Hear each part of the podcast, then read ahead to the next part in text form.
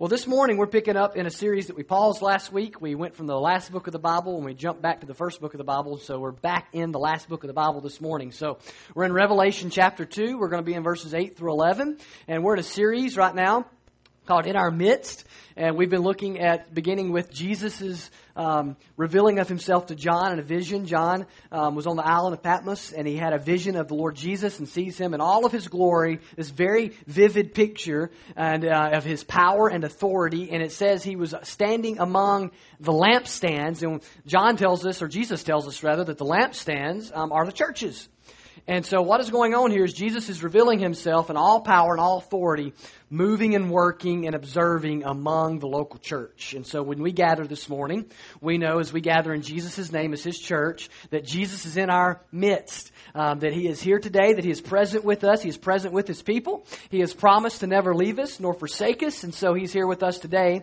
And um, what we're doing, since that we talked about that a few weeks ago, is we're going church by church and looking at the seven churches in Revelation. There are seven, seven different churches in the first three chapters that Jesus addresses real churches uh, that were in that part of. Um, what is modern day Turkey, um, in Asia in that day, uh, the province of Asia, uh, that were scattered around. And Jesus had addressed these seven churches and particular issues they faced. And what we find as we look at these churches is that churches today still deal with these same issues. And some of the churches have some good things and some bad things, like most churches. And some of some church, the churches pretty much just have bad things, like some churches. And some of the churches are just, you know, Jesus didn't really have anything negative to say. They're just doing really well, and Jesus encourages them. Encourages them. So it's kind of a mixed bag. And so this morning we're looking spe- particularly at the church in Smyrna. Okay, that's a fun name to say, Smyrna. And uh, and this is the church in pain, or the suffering church, or the persecuting church. And this is a church that Jesus is not going to have anything negative to say to, but it's a church that's enduring a lot of pain and reproach for the sake of His name name. It's the persecuted church. And so we don't think a lot about persecution in our society um, for Christians, but it's a very real thing. I'll give you some stats here um, from the Ethics and Religious Liberty Commission of the Southern Baptist Convention. Um, they quoted two sources for this. One is from Open Doors USA, and they released this quote, uh, this stat: an average of 180 Christians are killed for believing in Jesus each month all over the world. Every month, 180 Christians killed for simply naming the name of Christ. The U.S. Department of State says that Christians face persecution because of, the fa- because of their faith in 60 countries around the world. 60 countries around the world persecute Christians either through their government or through their neighbors just for naming the name of Christ. And so we have brothers and sisters in Christ this morning, if you're a believer, who do not worship uh, and the freedom that we are allowed to this morning. They don't gather in beautiful communities and nice buildings and grab nice cups of coffee and, and come in and sit and then leave and go to brunch or lunch or whatever um, at the end of the service and, and pick up their children from childcare. They, they huddle in dark rooms by lamp and by candlelight, hoping that nobody catches them and that they don't have to die for their gathering. That goes on in this world in the year 2015. Um, Everybody doesn't have the same freedoms we have. Persecution is a very real thing. But even in our own culture, sometimes we debate whether do we ever do we face persecution here, right? And I would say we, we do at various levels, but there's different levels of persecution. There are some levels that are just much more mild and some that are much more severe. And even here, we see an increasing climate, as we've talked about before. The climate continues to increase to make persecu- persecution more and more a very real possibility. And we see various levels of it. So we live in a time when some in our culture would have you believe um, that you're extreme or anti women if you believe that abortion is wrong. And we've seen some of the videos that have, I won't get into all the details that were released this week. And there are some that would actually take the position that if you are pro life, that you are extreme or anti women or something like that because you want to protect the rights of unborn children. And some would mock and some would, not everybody, but some would. Some would consider you extreme or a bigot if you don't hold to their view on sexuality or on marriage and you believe in traditional or biblical marriage between a husband and a wife and one husband and one wife and just very basic biblical things that the Bible has always said and that Christians have always held to that in today's culture we're seeing an increasing climate where it's getting harder and harder to hold to those things and not experience some slander some gossip, some caricaturing, some, some casting a, a negative light on you for those beliefs, and that just continues to ratchet up more and more as our society becomes more and more secularized. And so the more and more the culture as a whole moves away from Judeo Christian principles, right, that we've seen in our country, the more and more it becomes more and more likely that you'll face various types of persecution. And so, if you hold to a religious view um, about marriage and it, it, affects how you run your florist or it affects how you run your photography business or something like that, and somebody decides they'll gang up and shut your business down um, because you don't hold to their view and you won't participate in that, that is a type of persecution. Now, it's not the same as being murdered or being locked in jail, don't misunderstand me, but it is a type. And so that's my point. There are different levels, but in our culture, it's much more sparse it's much less consistent. It's much more scattered. And sometimes it's based upon the regions and the place of the country you live. But Jesus promised us we would face persecution. Or sometimes we get a little confused in our culture is we don't face persecution for saying Jesus is Lord. There are places in the world you say Jesus is Lord and you will die, right? If you just believe in Jesus. We face persecution when we live like Jesus is Lord. All right? When you live out his teachings many times, when you live your life submitted to him and his word, many times that ratchets up in your own life some of the types of persecution. Listen to what Jesus said about this in Matthew 5, 11, and 12. I want to set this up before we read this short passage this morning. This is in the Beatitudes. This is in the Sermon on the Mount, the greatest sermon ever preached. The Beatitudes that, you know, blessed are those who mourn, for they shall be comforted, all that. Matthew 5, 11, and 12, Jesus said, Blessed are you when others revile you and persecute you and utter all kinds of evil against you falsely on my account. See, there's various levels of this. In verse 12, he says, Rejoice and be glad, for your reward is great in heaven, for so they persecuted the prophets who were before you. And so Jesus tells us we're blessed when this happens. The Bible tells us to expect it. In 2 Timothy 3:12, Paul wrote Timothy and said, "Indeed, all who desire to live a godly life in Christ Jesus will be persecuted." It's a promise will be persecuted. Goes back to that various levels, less consistent. We're, we live in a country, we're fortunate enough that biblical principles have impacted a lot of the laws and a lot of the things that are in place in our culture. And so that has kept persecution at a minimum compared to other parts of the world where it has not been founded upon principles that were influenced in that way. And so where persecution is much higher. And so we're blessed in that way. But it comes at various levels. Kevin DeYoung, author and pastor Kevin DeYoung wrote, As followers of a crucified king, we should expect to be like the scum of the earth to some, 1 Corinthians 4.13, and like the aroma of death to others, 2 Corinthians 2.16. We should not think misinformed hatred and intolerant harassment mean the church has gone off the rails. The presence of persecution is no sign that Christians have failed to engage the world properly. And sometimes we do that, right? People don't treat us exactly like we want them to for, what we believe, and we think we must be doing something wrong. And sometimes we bring it on ourselves. Sometimes, though, we just have to understand Jesus promised us that this would happen. If there's never any friction between the world or between those who stand outside of Christ and those who have chosen to believe that Jesus is Lord, if there's never any rub, if there's just never any, something's wrong because the Bible promises there would be. We don't seek it out. It's just a fact. It's just, it's just, you know, what goes up must come down sort of thing. So last week we saw, excuse me, two weeks ago, we saw Jesus with Ephesus talking to them about the lack of love that is in their church. So what's he going to say to this church? It's suffering slander and persecution from those around them. Revelation 2, 8 through 11. This is what Jesus says. And to the angel of the church in Smyrna, write, the words of the first and the last who died and came to life. I know your tribulation and your poverty, but you are rich. And the slander of those who say that they are Jews and are not, but are a synagogue of Satan. Do not fear what you're about to suffer. Behold, the devil is about to throw some of you into prison, that you may be tested. And for ten days you will have tribulation. Be faithful unto death, and I will give you the crown of life. He who has an ear, let him hear what the Spirit says to the churches. The one who conquers will not be hurt by the second death. So Jesus is addressing this church in Smyrna. Now, Smyrna was a beautiful place in the province of Asia. Um, it was of great importance in the region. It kind of battled with Ephesus of being the first city in the area. And today, the third largest city, uh, Izmir, the third largest city in Turkey, stands in its place. It's the, it's the only of the seven churches, I believe, that's actually still got a city that's a, uh, got a different name now, but still stands there in its place, is still active. And this city was destroyed in 580 BC, okay? And then it was rebuilt in 290 BC by um, Lysimachus. Now, Paige Patterson in the New American Commentary says the beauty of this is what he says about the beauty of Smyrna. He says, What accounted for the beauty of Smyrna was not its location, topographically or geographically. Unlike many of the cities that developed with purpose and forethought, the city planners of Smyrna had obviously done their homework.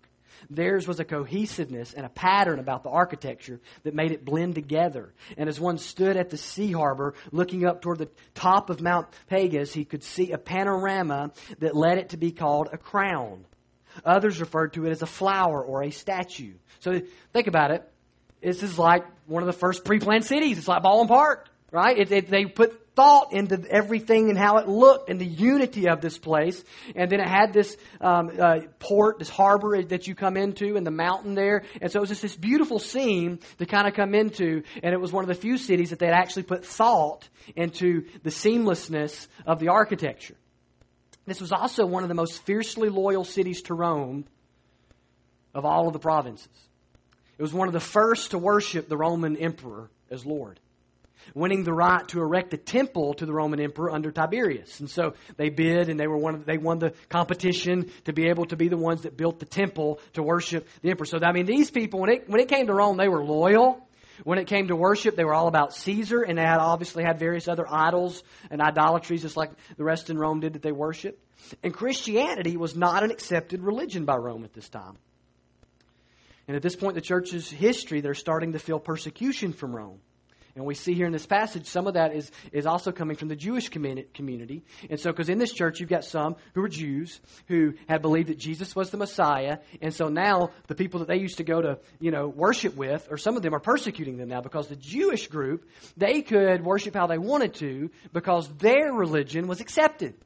But the Christian group, they were viewed as like this heretical thing, and it wasn't accepted by Rome. And so they were trying to force them to worship Caesar. The Jews are mad at them because they believed in Jesus as Messiah. And so they're in this weird situation where both the Gentiles and the Jewish group, uh, some of these Jews, are, are kind of, they're kind of, there's this friction. They're kind of caught in the middle as these outsiders who are enduring persecution now coming kind of from both sides in this situation. And the name Smyrna is associated with the word myrrh. Now, when you think of myrrh, you think of Jesus, right? And the, the, the, wise men bringing him the three gifts gold, frankincense, and myrrh. And myrrh was used as a perfume, and it was for both the living and for the dead, right? It was, it was used as an, an, an embalming fluid and things, and things of that nature, which is interesting. Smyrna is kind of associated with that name because this is a place where the church is persecuted and people are dying and going to die for their faith, right? And so there's just all these kind of word plays in the Greek language here with the church at Smyrna. And what Jesus does is he, I, I think he gives them um, three important promises promises for us when we face suffering and we face persecution. The first thing we see here is that we see that Jesus is the answer in our pain. Look at what he says there. The words of the first and the last who died and came to life.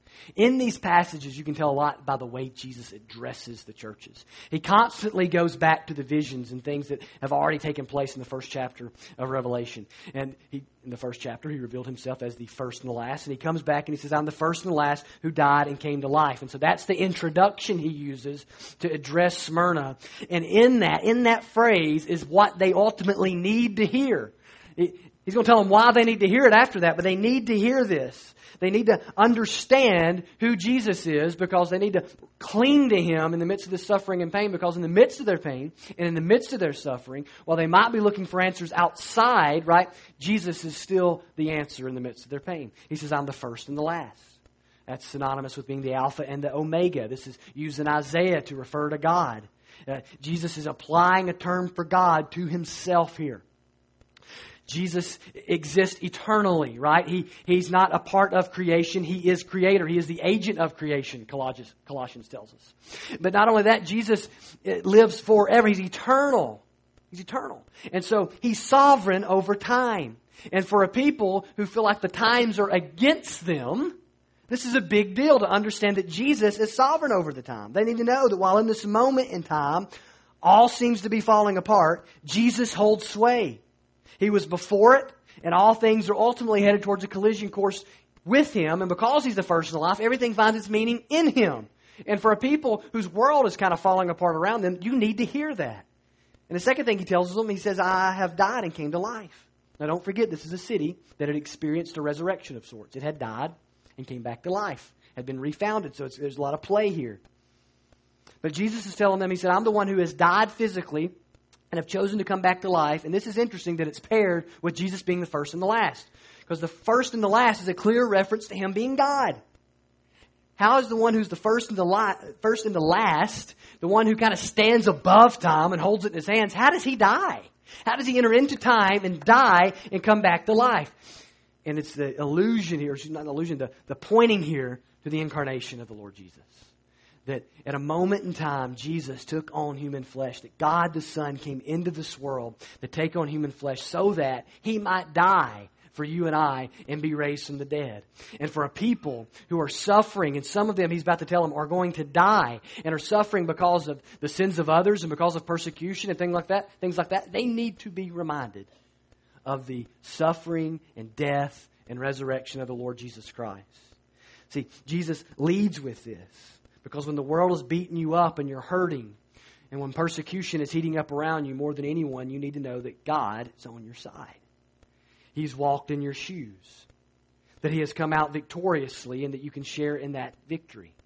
So, in the midst of pain and suffering and persecution for the faith, Jesus is the answer. And more than anything, you need to know and be close to Christ in those times. There's, there's what you think you need, what you want, and there's what you really need. Right?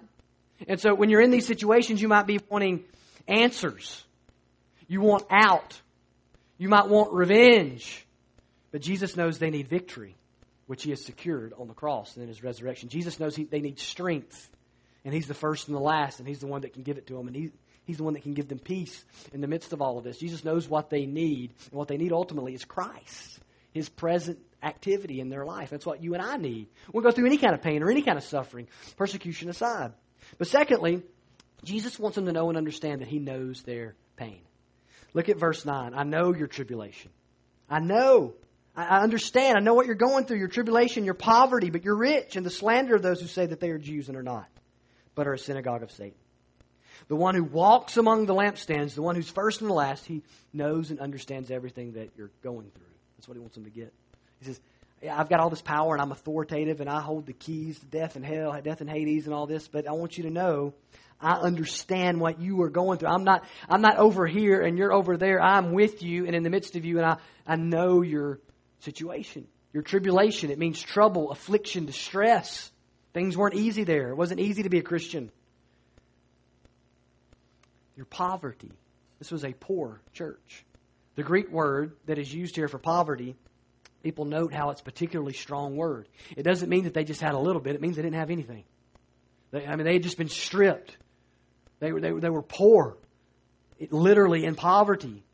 And a likely scenario that most believe was that the poverty was because of their faith. Christianity was not accepted, as we mentioned earlier, so they didn't worship the emperor. If they didn't worship the emperor, they could find themselves having, having trouble finding jobs and, and competing in the marketplace with others who did worship the emperor. And then you had the, the Jews who were also coming against them because they didn't like what they were believing and teaching about Jesus and being the Messiah. And so you had them, we're going to see here in just a moment, who were slandering them trying to get them in trouble. And because of all this, they're having trouble. Their businesses aren't flourishing. They're not able to participate probably in the guilds, kind of like, think like I think of it kind of like labor unions and things like that of their day. They're, just, they're not getting a fair shake in the marketplace. And they're kind of being shut out. And they're poor. But Jesus says, but you're rich. They might not have understood it, but their poverty was a paradox. Because while they were the poorest people in town, they were the richest people in town. And that's what Jesus wants them to understand. They were poor in the world because they were deprived of many things because of people's hostility to the faith, but they were in fact rich. They were rich, obviously, in Christ. The Bible says, you know, if you're in Christ, you have every spiritual blessing, right, in Christ. But not only that, listen to what James 2 5 says about believers. It says, Listen, my beloved brothers, has not God chosen those who are poor in the world to be rich in faith? He writes, James writes also to a group of people, some of whom were suffering um, and, were, and, were, and were poor. And he says, Do you not know that God chose those who are poor in this world to be rich in faith and heirs of the kingdom? He says God's chosen to, to give the gospel to those people, save those people, place the Holy Spirit in the lives of those people, and they are poor in the world, but they're rich in faith and heirs of the kingdom, which God has, a, has promised to those who love Him. Heirs of the kingdom. That's a total contrast to what they were experiencing in the reality of the world. Spiritually, totally different situation. Hebrews 10.34 says something similar. The writer of Hebrews says, For you had compassion on those in prison, right?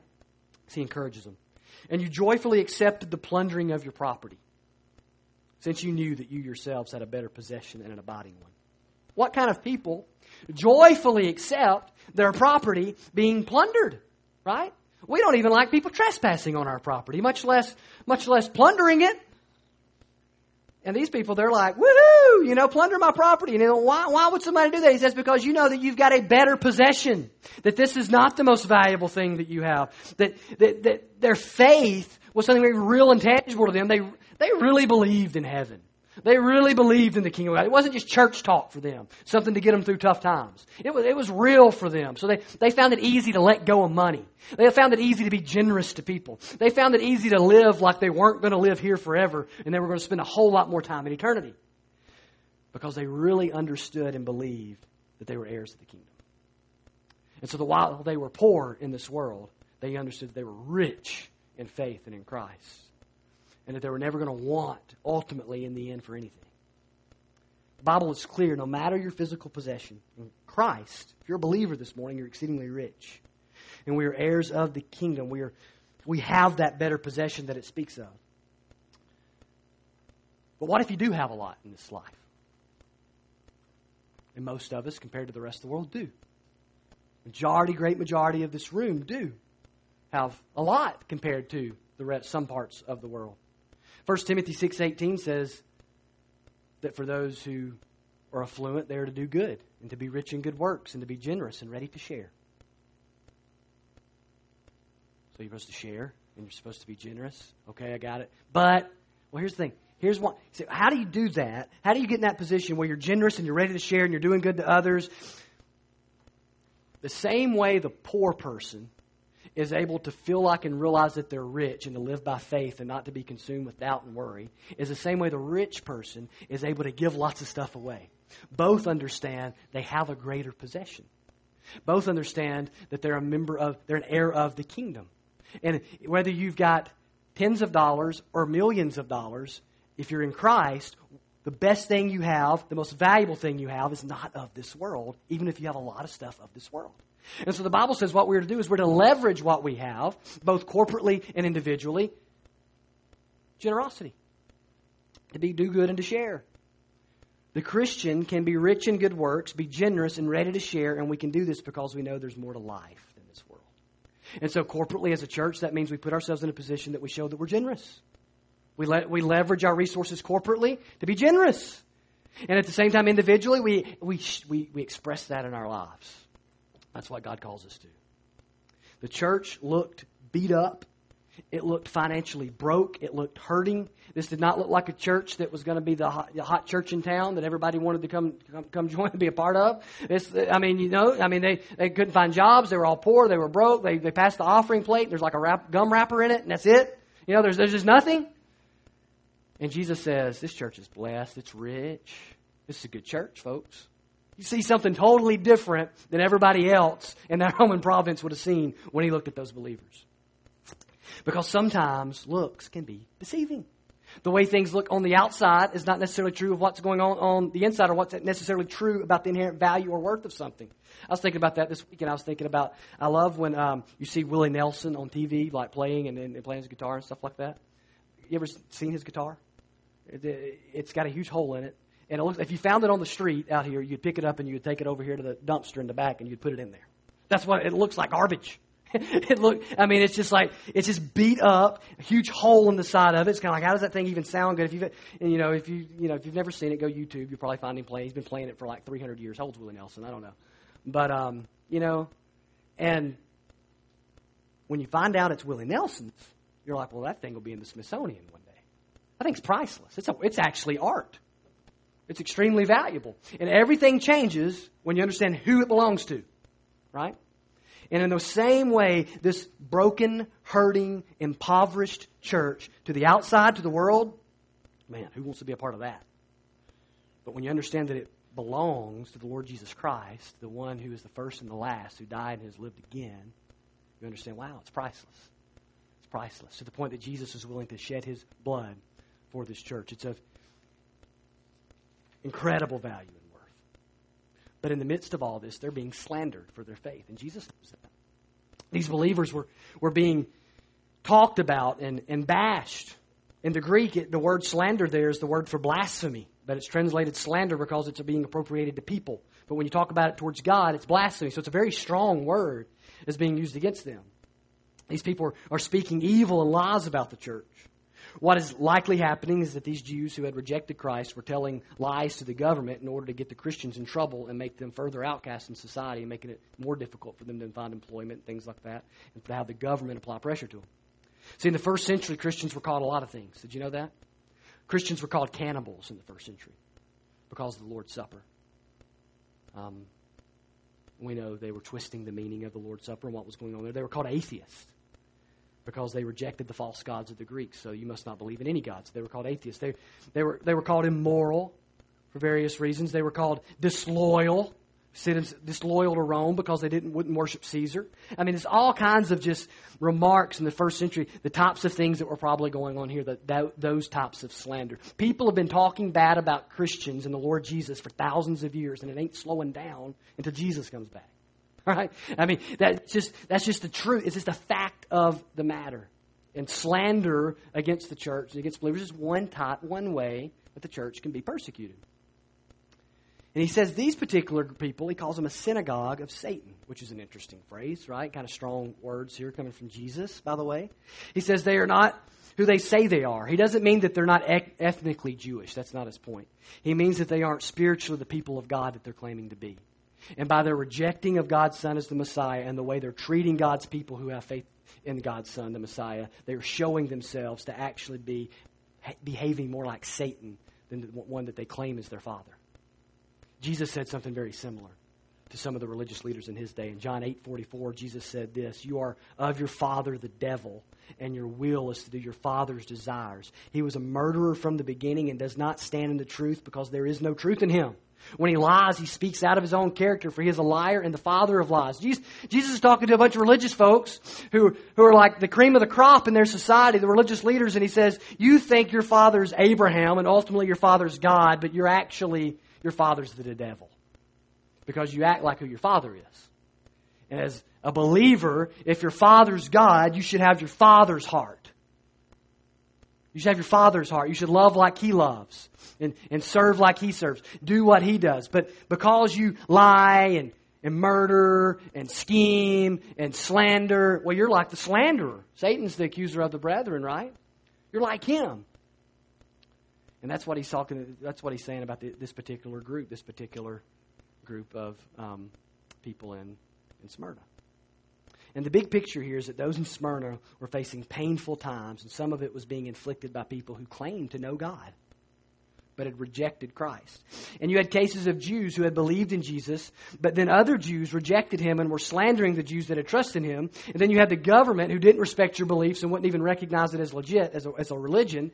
And so you, your choice was to be persecuted, or you could reject Christ and go back to Judaism, right? And go back to that. But how do you do that when you've come to understand that the Messiah you've been waiting on, that your whole system is built around, has come? So how do you go back and act like that hasn't happened? And Jesus tells them, I know. I know what you're going through. I know your pain. He'd observed it. He was not absent from it. No one had been more persecuted than Jesus. There was nothing that they could do to them that hadn't already done to Jesus.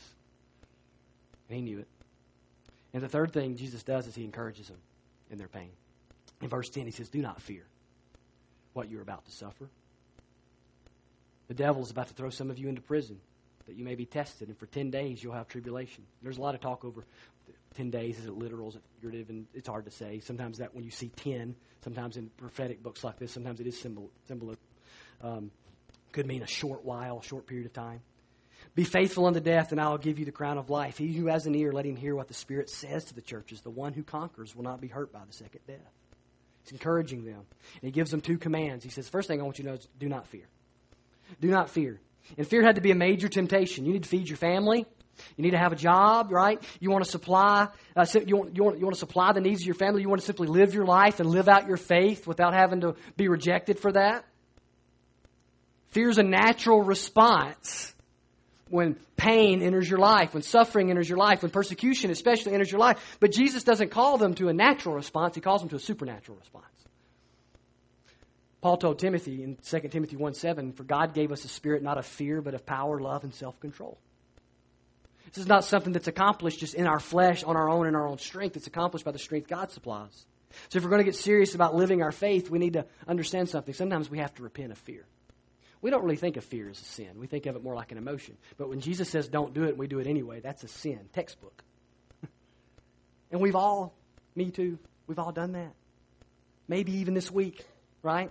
And sometimes, and, and fear will impede you. It will prevent you from sharing your faith because you fear what people think about you, you fear what they'll say, you fear repercussions on relationships. And so it will, it will hold you back and it will clamp down on your spiritual life and keep you from pursuing God's mission and God's plan for your life.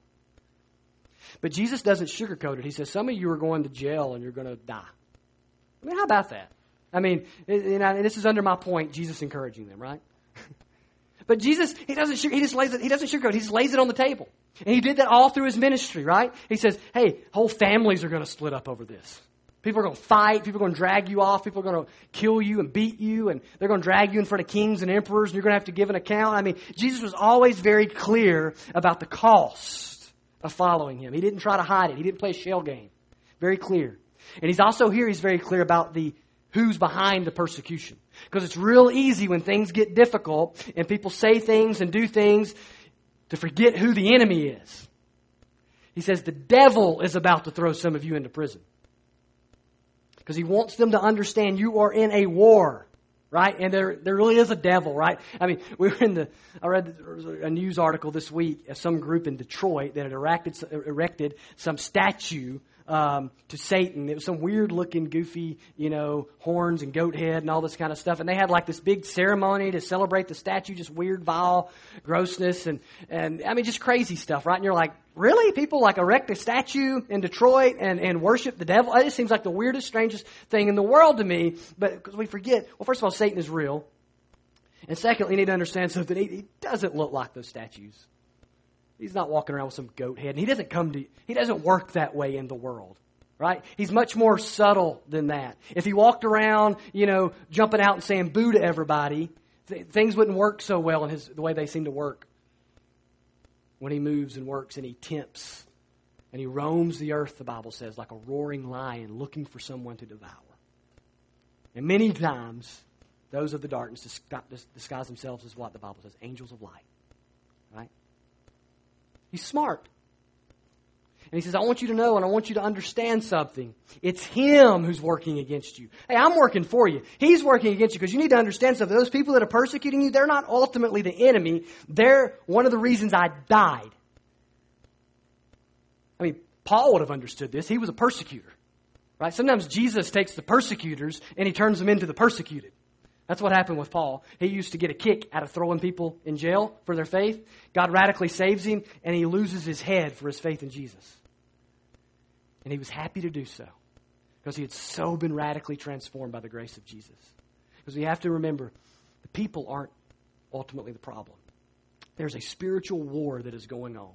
We wrestle not against flesh and blood, but against rulers and powers and principalities, against Satan and demons and those things that we don't we kind of don't talk a lot about. We kind of, you know, we kind of get weirded out when we think about them, and you know. But the Bible talks a lot about this stuff because it's real.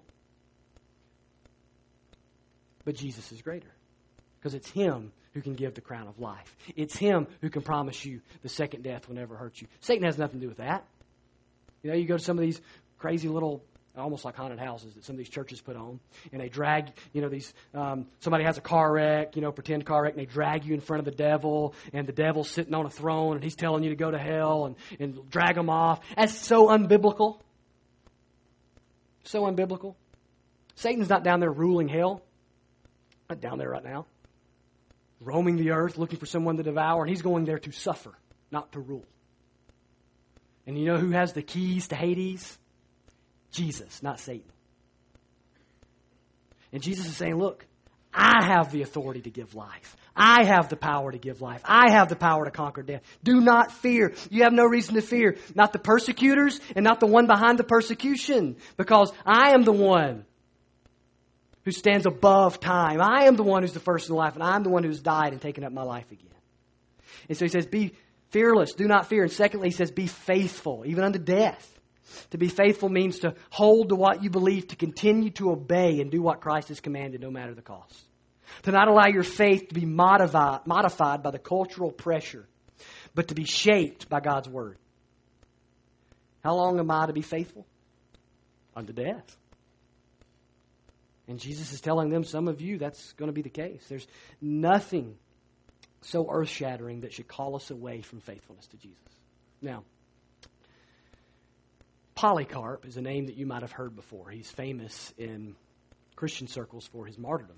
He's the first recorded martyr we have outside of the scriptures, right? So once we get outside the scriptures and we have church history, he's the first recorded martyr we have. And about 60 years after this letter was written, by most accounts, um, Smyrna's pastor, Polycarp, their bishop, their pastor, he was the pastor of the church in Smyrna. Some believe, possibly, when this letter was written, we can't know that for sure. It all depends on the time and the history when it played out. But he was definitely alive at this point. Could have been very young. And he was martyred about 155 AD. And after Polycarp was arrested, he was given the chance to recant of his faith in Christ by the proconsul. They bring him in, they give him the opportunity to recant. And we've got an account of this that's been passed down throughout church history. A fascinating thing to read. You can Google it, and you can find it all, all, all out there on the fascinating account. And upon this urging of being urged to recant his faith, this is what Polycarp said Eighty and six years have I served him, and he never did me any injury. How then can I blaspheme my king and my Savior? Being pressed more, he said, Since thou art vainly urgent, that as thou sayest, I should swear by the fortune of Caesar, and pretendest not to know who and what I am, hear me declare with boldness I am a Christian. And if you wish to learn what the doctrines of Christianity are, appoint me a day, and thou shalt hear them. Being threatened with fire, that he would be burned alive by the proconsul, Polycarp responded, Thou threatenest me with fire, which burneth for an hour, and after a little while is extinguished. But uh, art ignorant of the fire, of the coming judgment, and of eternal punishment, reserved for the ungodly. But why tarriest thou? Bring forth what thou wilt. And ultimately, Polycarp was burned alive for his faith in Christ. And this account is recorded in the encyclical epistle of the Church of Smyrna concerning the modern um, uh, martyrdom of Polycarp. Nice long title for that article for you. Um, and it depicts a picture of two things fearlessness and faithfulness. I don't know if he was their first pastor, second pastor, or what, but at some point, that pastor, that bishop, read this letter to that church, and he followed through. He was fearless.